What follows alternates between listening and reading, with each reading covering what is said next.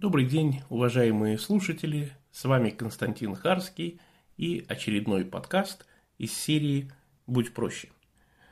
Сегодняшняя тема – 7 способов привести клиента в ярость. Ну, может быть, кому-то это нужно, привести клиента в ярость, а может быть, кто-то хочет понять, почему клиенты время от времени приходят в ярость. Возможно, вы делаете что-то из того, что мы сейчас перечислим. Первый способ привести клиента в ярость, я бы даже сказал гарантированный способ привести клиента в ярость, это обмануть клиента и сделать из него дурака. Никому не нравится, когда его обманывают. Лжецам не нравится, когда их обманывают. Никому не нравится, когда из него делают дурака. Если компания, банк, магазин, автосалон пытается обмануть своего клиента, пытается сделать из него дурака, эта компания может рассчитывать на то, что клиент придет в ярость. Практически гарантированно. Просто некоторые клиенты умеют справляться со своей яростью, а некоторые нет. А некоторые хотят справляться со своей яростью, а некоторые не хотят.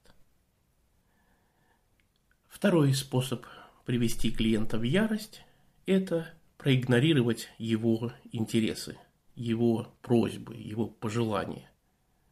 Как это выглядит в реальности? Приходит гость в ресторан, садится, смотрит меню и уточняет у официанта, а, можно ли заказать вот этот салат, но без майонеза. Официант говорит, да, конечно, можно, какие вопросы? А через несколько минут приносит салат с майонезом. Он проигнорировал просьбу. Гость может сказать, как же так, вы мне обещали, что салат будет без майонеза. Если официант скажет, да нет, вы такого даже не говорили, то он не только проигнорировал интересы, но и пытается сделать из гостя дурака. Полагаю, что гость придет в ярость. Третий способ привести клиента в ярость – это указать клиенту на ошибку, поправить его и отчитать. Ну, как вы понимаете, здесь главное не то, что указано на ошибку, а то, как это было сделано. Каким тоном, публично, на весь ресторан, язвительно. Клиентам не нравится, когда им указывают на ошибки язвительным тоном. Научитесь поправлять ошибки клиентов так, чтобы никто не заметил, кроме вас и кроме клиента. А лучшие из нас умеют еще и извиняться.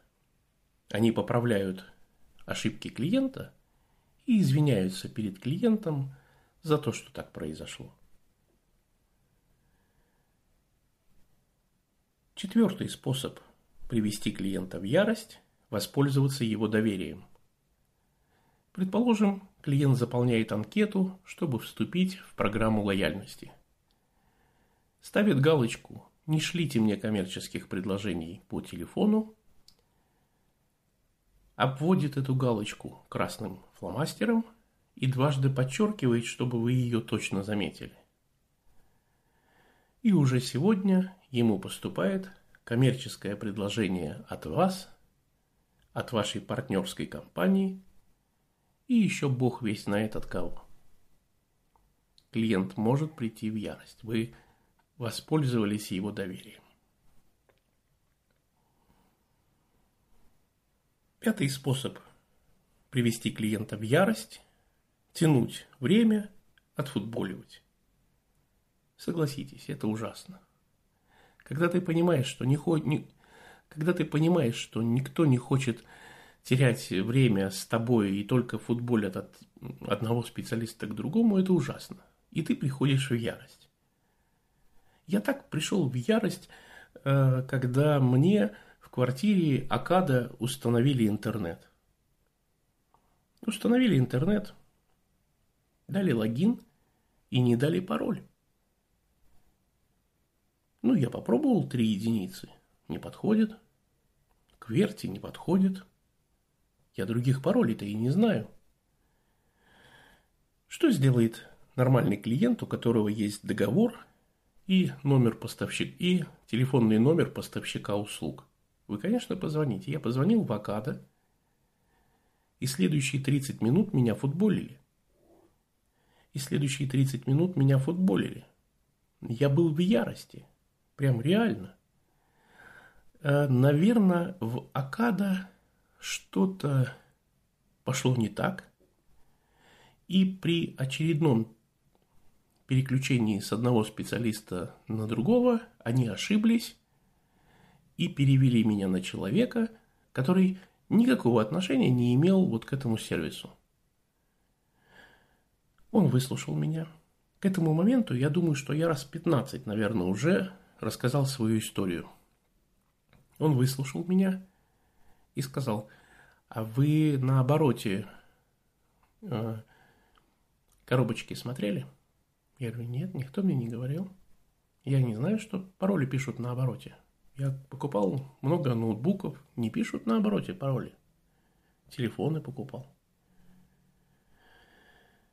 Ну, в общем, телефон от интернета был написан на